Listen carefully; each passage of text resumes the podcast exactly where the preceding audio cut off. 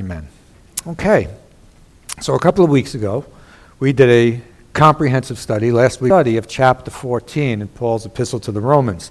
And the central idea in this chapter really focused on the social responsibility of believers within the body of Christ.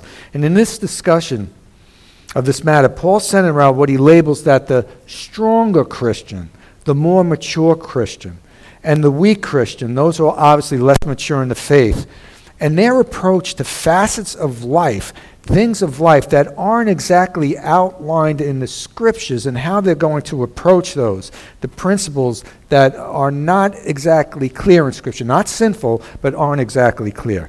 Things like dietary laws or days of religious observance when he was dealing with the Jewish people. And the guideline that Paul, through the inspiration of the Holy Spirit, lays out is that each group, strong or weak, should or should not distinct admonitions. The first one is that whether you take or not partake, whether you are the mature Christian or the weaker Christian, we shouldn't judge one another based on the other person's conviction or conscience. And at this time, again, he was addressing those certain things like dietary laws or days of religious observances that people felt that some days were more, uh, uh, they were more obliged to observe those days than others. And he said those things are, are not clearly outlined now that we have freedom in Christ, but based on a person's conviction, we should partake or not partake.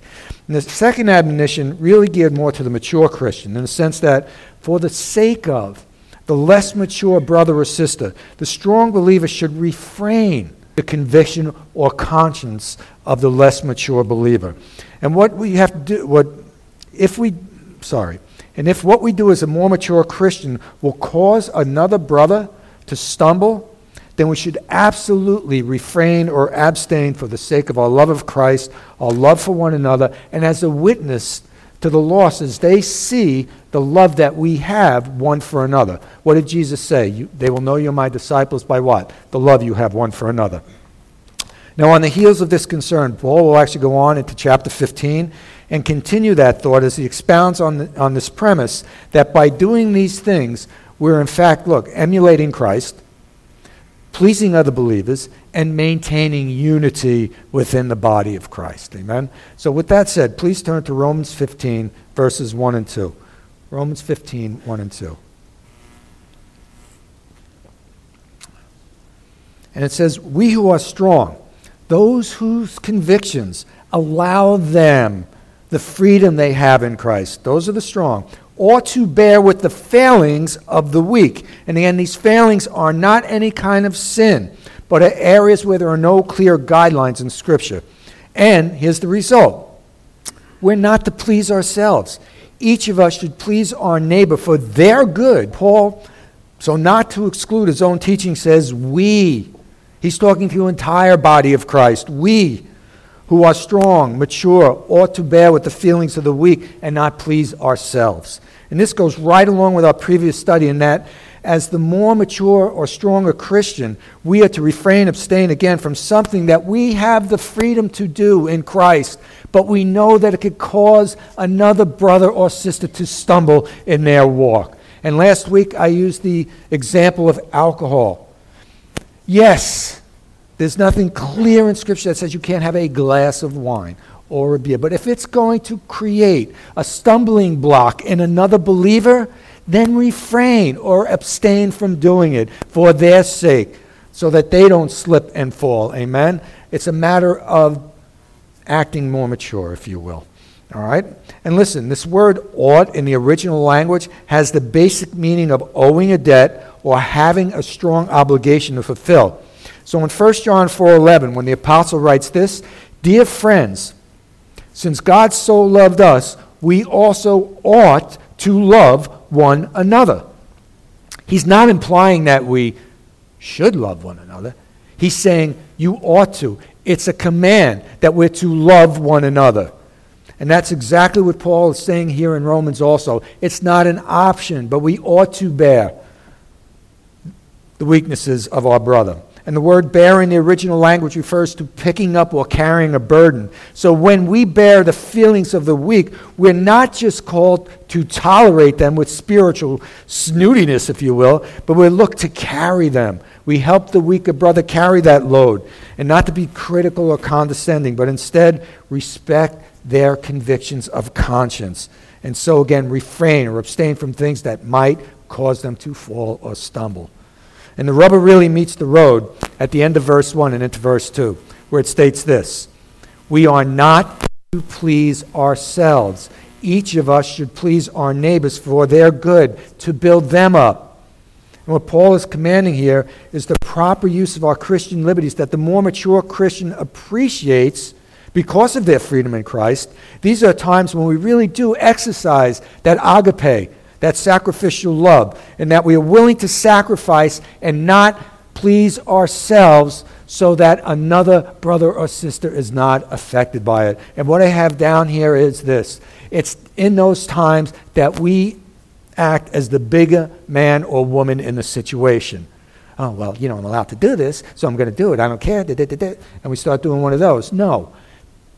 We act as the bigger person, and we respect the weaker Christian might not doing certain things. All right? And listen carefully. When the apostle states each of us ought to take this approach, he is stating here that there are no exceptions, including the apostle Paul, right? Listen. And he could have what, used his authority to justify his behaviors, but he didn't. So when he goes into Jerusalem, it's Acts chapter 21.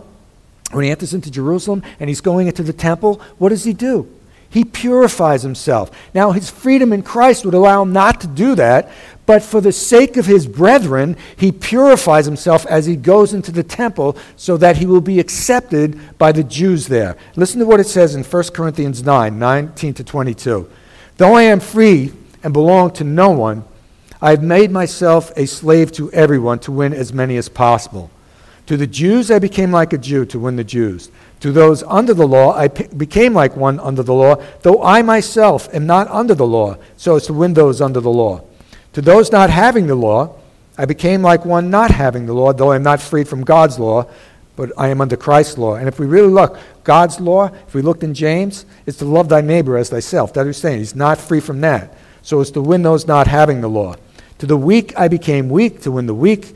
I become all things to all people, so that by all possible means I might save some. So did he have to purify himself in Christ going into the temple? No. But he does because he wants to look to win the Jews to Christ. So he does it. He does it. Amen? Paul understood his liberties, his freedom in Christ, but the salvation of souls or the edification of the believers was much more important to him than him exercising his liberties and freedoms, even though he knew he had them. And Paul was, and Paul was only following his example. And who's his example? Jesus Christ. Listen to 1 Corinthians 1, uh, 11, 1. It says, he gives a challenge to us as believers. He says, Follow my example as I follow the example of Christ. Is there anybody we know of that gave up more than Jesus Christ to please? I don't think so. Look at Romans 15:3. It says this, "For even Christ did not please himself, but as it is written, the insults of those who insult you have fallen on me." Family, this is a very profound statement because as we break it down, we must understand to the level we can the enormity of what Jesus did.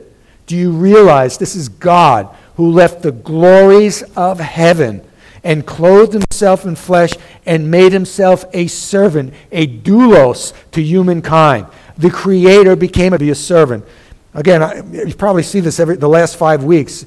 Philippians 2 6 to 8, it says this about our Lord, who being in the very nature God, did not consider equality with God something to be used to his own advantage. Rather, he made himself nothing by taking the very nature of a servant. It's that word doulos, being made in human likeness. And being found in appearance as a man, he humbled himself, becoming obedient to death, even death on the cross. That's what Jesus did. God the Son went through all, read the Gospels, went through all that. Jesus, fully God, did not take advantage of position, but he came willingly to complete the work of salvation, to complete the will of the Father. Look at John chapter 10, verse 17 to 18. Listen to what it says, and it gives us good insight into this. The reason my Father loves me is that I lay down my life only to take it up again. No one takes it from me, but I lay it down on my own accord. I have authority to lay it down, authority to take it up. So Jesus says, I come. I have authority to lay down my life. I have authority to take it up again. But, but, listen to John 4:34. My food, said Jesus, is to do the will of him who sent me and to finish his work. John 6:38. I have come down from heaven not to do my will, but to do the will of him who sent me. Three times the Lord hits the ground. It says that sweat came out like blood. Blood came out like sweat from drops from his head. And he cries out, Not my will, but your will be done, Father. Could you imagine that moment when the Son of God realized the passion that he had to go through? And yet he stands as flesh wrestling against his spirit, not my will, but your will. Not my will, but your will, because he came to do the will of the Father. Amen? And when Paul writes the statement about Christ, the insults of those who have insult you have fallen to me, he's bringing out the point that Jesus and the Father are one. He's the second person of Godhead, and Jesus took all the insults, all the mocking, all the disbelief and denial upon himself because people were rejecting the Father's plan of salvation. So, him and the Father in such unison, he says that I'm taking the insults upon me that they were insulting you, Father, because they're rejecting your plan of salvation, and in doing so, they're rejecting me. So, he took all the insults of men. So, here's the thing if Jesus wanted to please himself, instead of doing his Father's will, do you think he would have divested himself of all his glory, became a servant, and went the way of Calvary? I think not. That's not a way someone pleases himself by going to the cross of Calvary.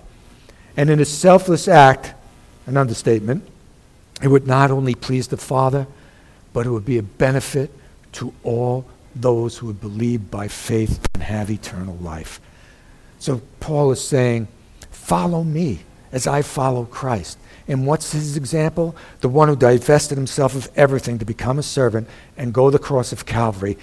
Was he looking to please himself? No. So when Paul says, please others as yourself, that's what he's saying. That's what he's saying. Be like Christ. So, family, here comes the application.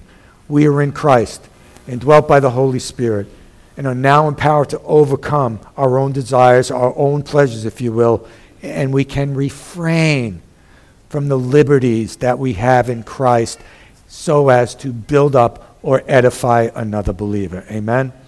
I'm sorry, I have a little ADHD and that horn's driving me nuts. what horn, right? So listen. and why do we choose to do this? Is because we also should desire to follow Christ's example and please our Heavenly Father.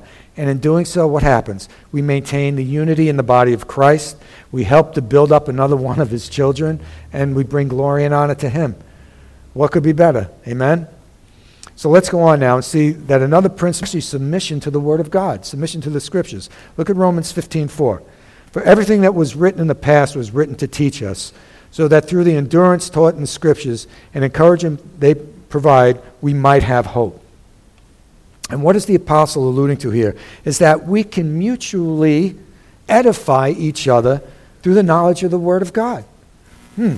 Listen to 2 Timothy 3:16 and 17. It says this: All scripture is God-breathed, is useful for teaching. How are we going to know what the Word wants if we're not taught, if we don't read, if we don't expound on it? Rebuking. What's wrong? Well, this isn't correct according to the Word of God.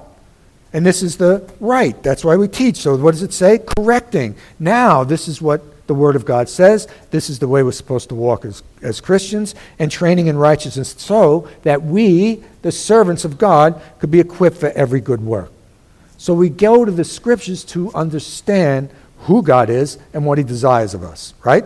And I love this portion of Romans and what it says here in Timothy because, listen to me carefully, it refutes those who claim that there is no need to study the Old Testament. Au contraire, mes amis, because 1 Corinthians 10 11 states this These things happened to them. To who? To the Israelites, as examples, and were written down as warnings for us, on whom the culmination of the ages come. So let me ask you How are we supposed to know the plan of salvation? We go back to the Old Covenant and we read it and we see God's progressive revelation of the Christ and what he was to accomplish. We go back to the Old Testament. I shared this in Sunday school. David is one of my favorite characters because I never want to experience what that man experienced because of a few minutes of lust. So we go back and we look at the Bible characters, good and bad. Look at Joseph's life. He always referred to God, his faith in God. He went through a lot. His brothers sell him, throw him in a pit, put him in a, he goes to Potiphar's house, accused of rape, thrown in a dungeon. He went through a lot. Was, I think it was over 17 years. He went through all these things before he's delivered. But we look at the faith of someone like Joseph. We look at a Ruth. We look at these Bible characters. So we have the scriptures to encourage each other with. We can go to the Word of God and say, Yeah, Ron, Ron lost his dog this week, so everybody show him a little comfort. He'll stick closer than a brother. Christ was right there with you when that vet made that last call. You hear me? He sticks, we can stand on his promises. We have the scriptures, and we can build each other up through the scriptures. You have to understand, uh, in the first century, there, they only had the Old Testament scriptures, and they built on them through the words of the apostles as they were written down. So we can build each other up and we can get to know God and what He desires of us. And in doing so, Romans 15:4 tells us, so we can endure, persevere as we battle our flesh, the world system, and the evil one. And what turns out to be, we hold on to our hope. And that hope is the assured expectation of our salvation. What the promises of the word say are absolutely true, and we can hold on to every one of them. And that's why we come to know the scriptures and edify each other and build each other up with them. How many times in scriptures are we called to encourage each other? Look it up. And one of the favorite ones I have down here, Paul goes through 1 Thessalonians 4, and he goes through the hope of the rapture, right? And what does he say at the end of it? Encourage each other with these things. We should be encouraged through the Word of God. There's going to come a point when the rapture will happen. If we're still alive, praise the Lord, we go up. If we're not, guess what? Resurrected bodies, and we're with the Lord in glory. It's the truth. We should encourage each other with these things. Oh, look what's going on in the world. Every time I open a newsday today and I have a thing about adoption, two guys, two girls, the world, that's the world. That's what the, how they're going to walk, talk, do. But as uh, we learned in Sunday school last week, we don't look at them obstinately. They're captives. They're captives to their sin nature, to the evil one. No, that's the way the world is going to be. So as we walk through the world, we try to be a light, but guess what? Look to your hope. Look to your hope every day. We should be excited. We belong to Christ. When a family member goes, passes on, and we're left here to mourn, and we can say, Thank God they're in your presence. What a hope. We'll see them again. And they're not going to look old, oxygen tank, they're going to be revitalized in glorified bodies. Amen? Praise God. We have a hope. Uh, so we're called to encourage each other. Family and understanding of the scriptures for application and assurance are vital to our relationship with the Lord and our relationship to each other. When the men get together on a Tuesday night, when the ladies get together, when we go out to lunch, we build each other up. How? Through the hope that we have in Christ and the Word of God. That's what we do. We build each other up, we don't tear each other down. Family, as we go on now, look at verse 5. It states, May the God who gives endurance and encouragement give you the same attitude of mind toward each other that Christ Jesus had.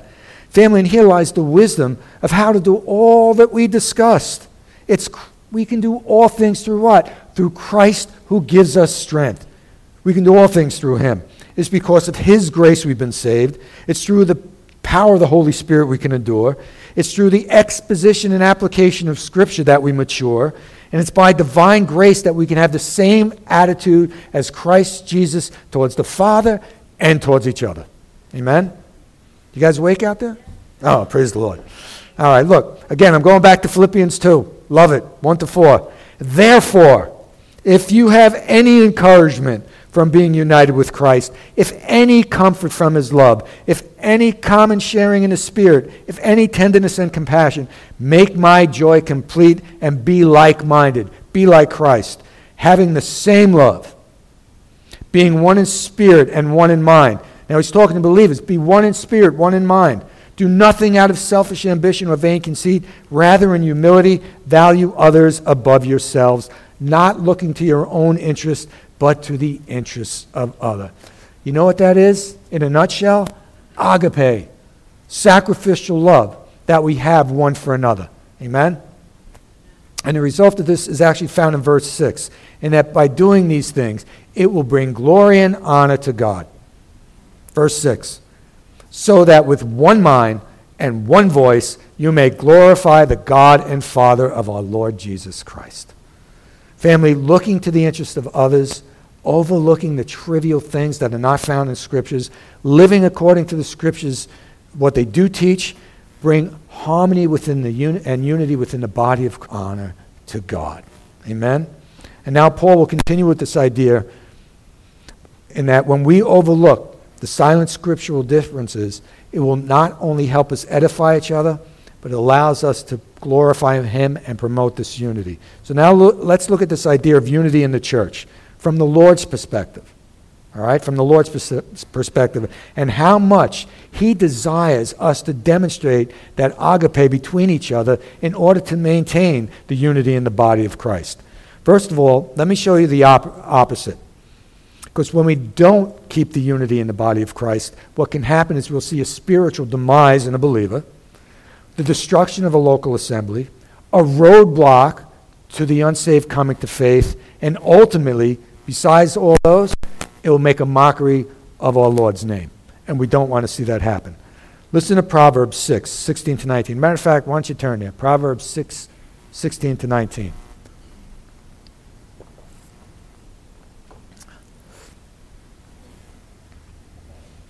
I think this is pretty powerful. There are six things the Lord hates.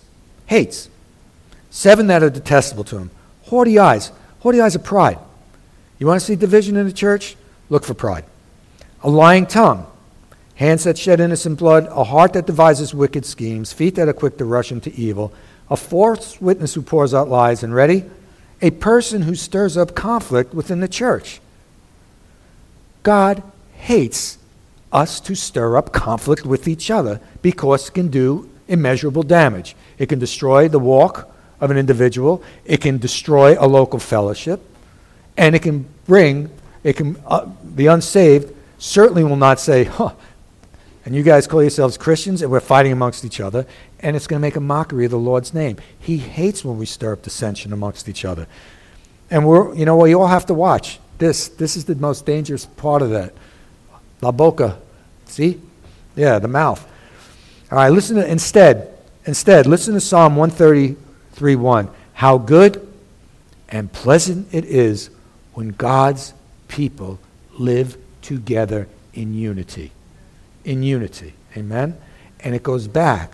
If we look to the interests of others, and we're not always looking to please ourselves, and we work for the edification of others, we help to maintain unity in the body of Christ. Now look at 1 Corinthians 1:10. I appeal to you, brothers, in the name of our Lord Jesus Christ, that all of you agree with one another in what you say, and that there be no divisions among you. Ready? But that you are perfectly united in mind and thought. Now, when he talks about this, it's really going back to the scriptures that we believe what the scriptures teach. Be united on that. And watch the effect Ephesians 4 1 to 3. As a prisoner for the Lord, then I urge you to live a life worthy of the calling you've received. How? Verse 2. Be completely humble and gentle be patient, bearing, there's that verb again, with one another. Ready? Make every effort to keep the unity of the Spirit through the bond of peace. All throughout the scriptures, God talks about unity within the body. And if we look to please others, if we look to demonstrate that agape love, and I'm not talking about in areas of sinful, but look to really keep the unity in the body, that's what pleases the Lord. Amen? And lastly, let me use these words in, in the Lord's high priestly prayer in John 17. It says, I will remain in the world no longer. But they are still in the world, talking about believers, and I am coming to you. Holy Father, protect them by the power of your name, the name you gave me. So, ready? They may be as one as we are one. Now, you have to do a word study on that word one between the Father, Son, and Holy Spirit. It's the word echad, which means a union. So that same union we see in the Godhead is what the Lord desires in the body of Christ. Are we all different? Absolutely. Go read 1 Corinthians 12. If the ear should say to the eye, parts of the body, we all have different functions within the body, but we work together in unison for the health and growth of the body. Amen? What ha- and I brought this out. You get a stomach ache and everything stops. You oh, get a migraine, forget it. I'm done. And the body doesn't function, right? So we want the body to be healthy, working together as one in unity. And that's what God desires of us. And so now Paul continues in chapter 15 to stress the importance of this unity within the body of Christ, accepting and bearing each other's weaknesses, as well as, look, we all come in with baggage, don't we? We all come in with idiosyncrasies, some cultural differences, and we are all at different levels of spiritual maturity, are we not? Yes? Right? But barring these differences, and again, we're not talking about anything sinful, immoral, unbiblical, we're to be as one, echad, in unison, working together. Striated muscle is muscle, but it's different. There's smooth muscle in the stomach, right, Doc? And then there's uh, striated, smooth, and cardiac, one in the heart. All different kinds of muscle group, but they work together to make the body work. Amen? A little biology there. All right, now let's look at verse 7 of Romans 15. It says, Accept one another then, just as Christ accepted you in order to bring praise to God. And so this verse focuses on accepting one another just as Christ accepted each one of us. And in doing so, it brings glory and honor to God as we demonstrate that same kind of love for each other that God demonstrated for us. And I put this down. Isn't it interesting, guys? This was an aside. That now, when you have children and you go out into public and they behave and do the right thing and say, yes, ma'am, no, thank you, isn't it a reflection of the parent? Right? And we're like pleased as punch, like, yay, they're actually listening, they're doing the right thing. So just think when we go out and we emulate Jesus Christ, it's bringing glory and honor to the Father when people see those Christ like qualities in us and say, What makes you different? It wasn't, you know, Dr. Spock's book or this or that. I'm a Christian and I follow Christ and I put the biblical principles of the Bible to apply in my life. And people see that difference. So we're like glorifying our Father by emulating Christ. Amen? And so we're called to accept one another as Jesus Christ accepted each one of us. And this word accept in the Greek is proslambano. And it does not mean just to tolerate someone. It means to ca- uh, ca- carries the connotation of receiving someone with a special concern for them. So it doesn't mean we just tolerate each other we look to each other and have a special concern one for another. When you see somebody hurting, it doesn't matter if you hang out with them or they're part of your inner circle in the church, if you will. You go to them if you see that they're in pain or if they're in need.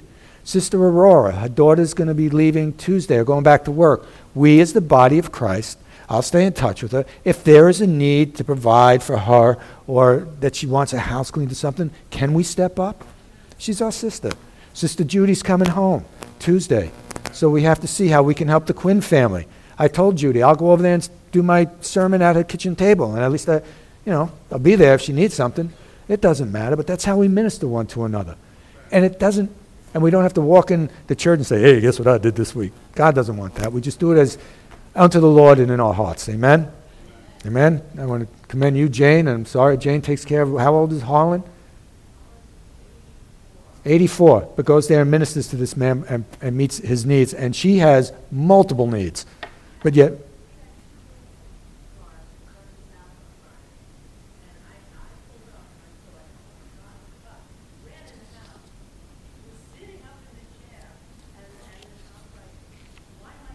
All right, well, praise God. Well, you just keep ministering to him, amen? Praise the Lord. But that's what we talk about, where we minister one to another. Okay. All right. A wonderful illustration. Oh, yeah, in, in Scripture on accepting one another. Anybody remember, read Philemon, the story of Onesimus? Onesimus is a slave. He runs away from Philemon, who's a Christian, right? But he meets Paul. Onesimus meets Philemon, no longer as a slave, but as a brother. Turn with me to Philemon. And I put up there chapter 1 because it's only one it's only one chapter. So I didn't know how to do it. But, you know, go to Philemon. What chapter? Chapter 1. Verse 14 to 17. But look at this. It says, But I did not want to do anything without your consent.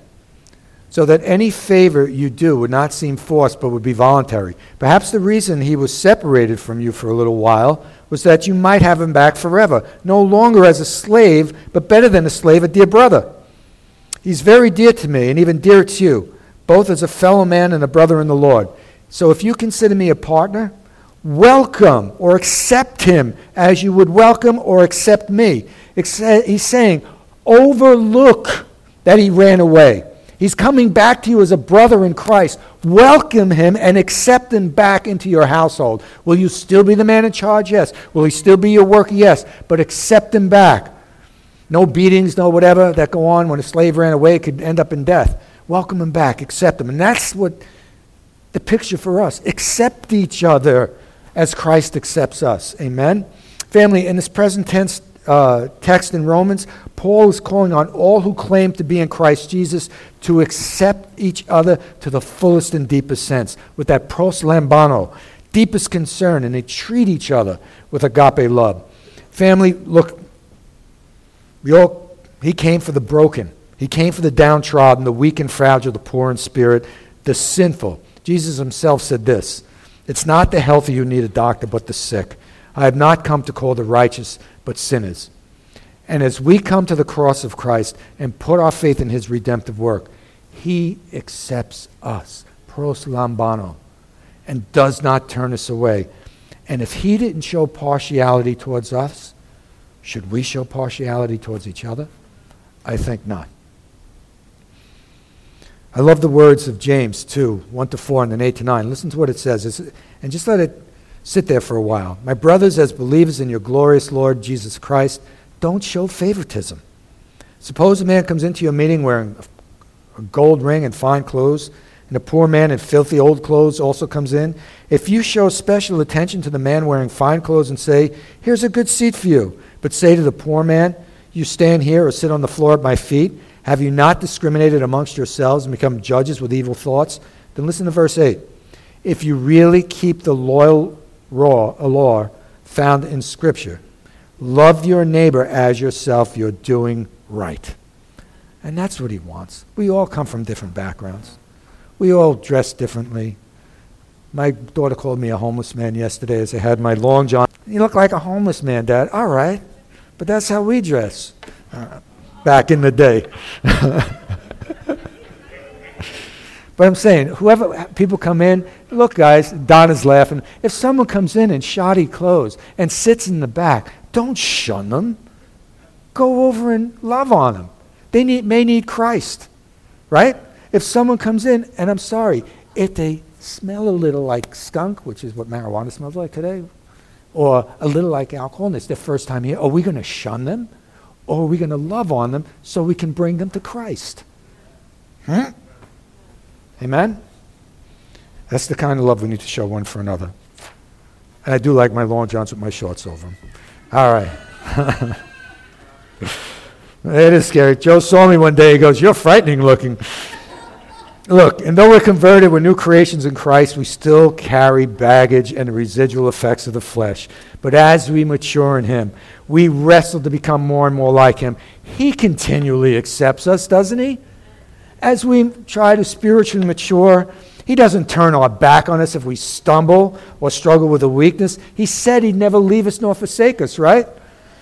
But He'll walk with us and stick closer than a brother so we mature in our sanctified life. He doesn't abandon us or shun us, but He helps us in our weakness through the power of His Spirit.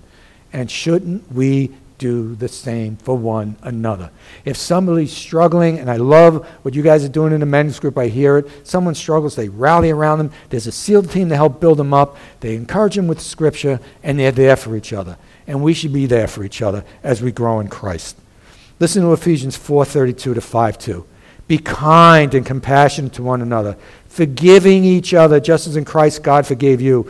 Follow God's example, therefore, as dearly loved children, and walk in the way of agape, just as Christ loved us and gave himself up for us as a fragrant offering and sacrifice to God. Read the epistles. Now, enforce this whole teaching, Paul goes on to give us some biblical examples and references in Romans uh, 15, 8 to 12. Let's read it together. Romans 15, 8 to 12.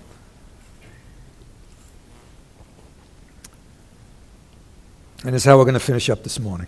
For I tell you that Christ has become a servant of the Jew on behalf of God's truth, so that the promises made to the patriarchs might be confirmed. And moreover, that the Gentiles might glorify God for his mercy. As it is written, therefore, I will praise you amongst the Gentiles, I will sing the praise of your name. Again, it says, Rejoice, you Gentiles, with his people. And again, praise the Lord, all you Gentiles. Let all the peoples extol him. And again, Isaiah says, The root of Jesse will spring up, one who will rise and rule over the nations. In him the Gentiles will hope. May the God of hope fill you with all joy and peace as you trust in him, so that you may overflow with the hope by the power of the Holy Spirit. Family, there are a couple of things that we can glean from these portions of Scripture. First of all, Jesus was a Jew. He's from the lineage of Abraham, Isaac, David, and so on. Read Matthew 1, read the lineage. And that's important because in doing so, the Son of God clothed himself in flesh and fulfilled the promise to Abraham that from his seed would come the one through whom all nations would be blessed. It was fulfilled in Christ. What he's doing here is saying the truth of God's word. God's word is true and will come true. Everything that it says will happen. And that should be a blessing for us today. We are forgiven. Our sins are cast as far as the east is from the west. We are clothed in his righteousness. We are justified before him, yes? We have the hope of heaven. The rapture will take place. If when God says it, it will happen. So when God said there'll be one that comes, a seed from you, Abraham, Jesus comes and says, Look, the word is true. And we should stand on that, that every promise of God is yes and amen. That every jot and tittle of his word is exactly true. The second point to be gleaned here is what the Jews failed to do, Christ did. They were supposed to be example to the nations and reveal who the great I am is, Jehovah God is, but they fell short. But Jesus fulfilled in his earthly ministry. Listen to Isaiah 42 6. I am the Lord, I called you to righteousness. I will also hold you by the, by the hand and watch over you, and I will appoint you as a covenant to the people and a light to the nations. He's speaking of the Christ. Isaiah 49 6, God says this It's too small a thing for you to be my servant, to restore the tribes of Jacob and bring back those of Israel I have kept. I will also make you a light for the Gentiles, that my salvation may reach to the ends of the earth. And remember, that's repeated by Simeon when he's in the temple holding the Christ child. I can now go in peace. I have seen the Messiah, and he will be not only the fulfillment for the Jews, but he'll be a light to the Gentiles. So all nations will be blessed through him. All who will believe. The promise was fulfilled. And, church, through the life, death, and resurrection of the sinless Son of God, both groups, Jew and Gentile, have the same hope. They can put their faith in him be saved and have eternal life. It's faith in Him alone. Amen? Family, the gospel is for all people and can only be received by faith in Christ, not by heritage. Not all Israel will be Israel. Not by affiliation with any religion, not by religious ritual or good work, but only by faith in the redemptive work of Christ. Amen? Therefore, there's no room for bias, prejudice, or division because we are all in Christ and there only because of His grace and His mercy. Amen?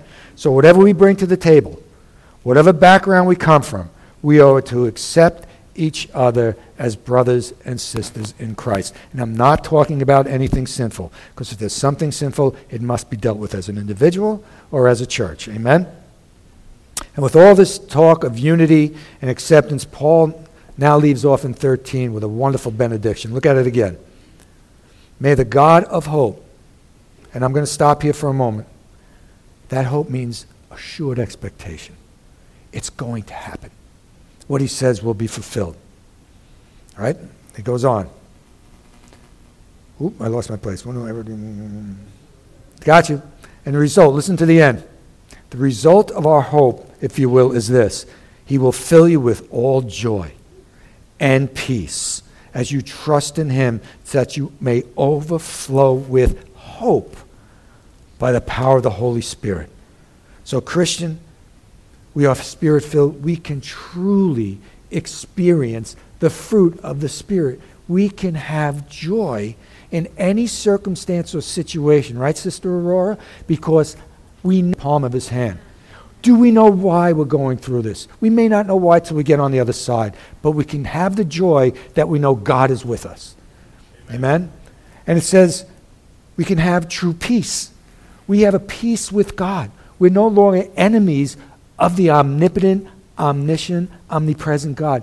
We're his children. And we can have peace with him. Not only that, the peace of God in every situation. It's a peace that passes all understanding. And as instruments, we're talking about, we can have peace with each other and peace with other human beings as we let the fruit of the Spirit come out as we interact with others. And we don't respond in pride and arrogance and violence and agitation and unkind words. And we're all working on it. Lord, help me. Amen? And we trust in the one in whom our hope is secure. Do you know that hope? Do you realize you have eternal life right now? That we're seated in heavenly places with Him right now? And I said it that rapture is going to happen. We're going to end up in glory and be with Him forever, and we're going to be with each other. So get it right now because we're going to spend eternity with each other. Maron. And family, with that said, let me conclude with these brief teaching points that we've already elaborated on. That in Christ, we're to accept each other, love each other, despite our differences on particulars that are not clarified in scriptures. But things like dietary issues, observances a different day that Paul spoke of, deal with me, I got OCD and germophobia. I'm sorry, I do. All right, we're to accept each other, love each other, despite the varying levels of spiritual maturity. And we're to accept each other, love each other, despite our backgrounds, whether Jew or Gentile, good sinner, bad sinner, whatever the backgrounds were. We leave them at the cross and we go on as one. Amen? And as doing so, three things, uh, four things will happen. We'll maintain unity within the body of Christ, which the Lord is pleased with. We'll continue the process of edifying each other and building each other up, discipling each other, which the Lord is pleased with. Right? We'll be a witness to the unsaved as they see the love we have one for another, which God was pleased with. And more than anything, we bring glory and honor to Him. This is what we've created for, which God is pleased with. Amen? So, my prayer for each one of us is to look at these principles and put them into practice. And I pray that they don't just fall on deaf ears.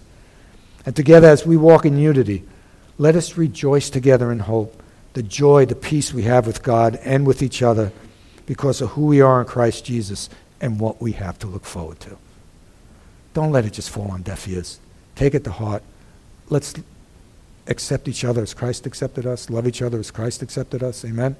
And walk together. I played this song once before, but I just think it was such a wonderful way to end this sermon. So if we can kill the lights, play the song, and we'll end in prayer. Amen? And I'm going to ask my beautiful bride to come up here and hold my hand. Yay!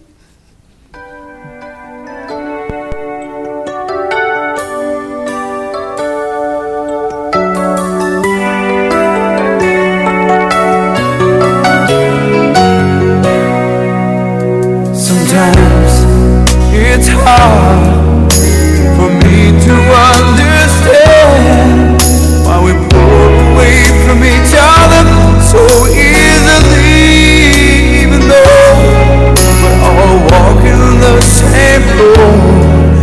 Yet we build dividing walls between our brothers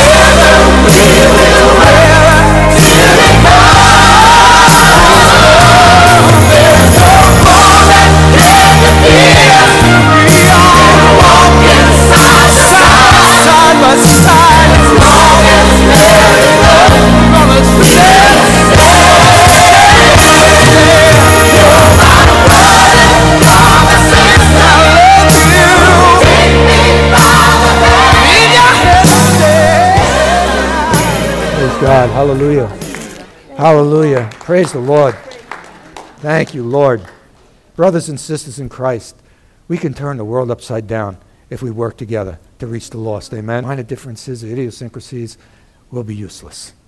Let us pray. Father God, we thank you. We thank you, Lord, that while we were still sinners, you died for us. That, Lord God, we've been adopted into your family as sons and daughters. And Lord God, you desire unity amongst us. You accepted us in all the backgrounds and areas of life as enemies, Lord. Oh, as rebellious sinners, Lord God, as we came to faith in you, you accepted us into your glorious kingdom, into you, Lord God. And we just praise you this morning. And Father God, my prayer, not only for this local assembly, but for the body of Christ, be- believers who truly believe the absolute truth of your word and live by it, my God true born again believers, my God, that you would unify us, that you would use us, my God, to do your work while you tarry, Lord. And help us to edify and build each other up to become more mature in our walk so that we would glorify you and win the lost. Father God, we pray that no spirit of division, no spirit of disunity would ever enter this building, would ever enter this assembly, that we would work out our differences in love and we would confront sin when there is sin, Lord God, but all to your glory and for the edification of the body. And Father God, we just thank you. We thank you that you haven't left us as orphans, but we are filled with your spirit that will lead us into all truth, that will help us to keep your word, that will help us develop the fruits of the Spirit. And my God, again, we thank you for the fellowship we have one with another in you. One faith, one Lord, one baptism, all in Jesus Christ. We thank you, Lord. And all God's people said, Amen. Amen. Amen. Praise God. Yes.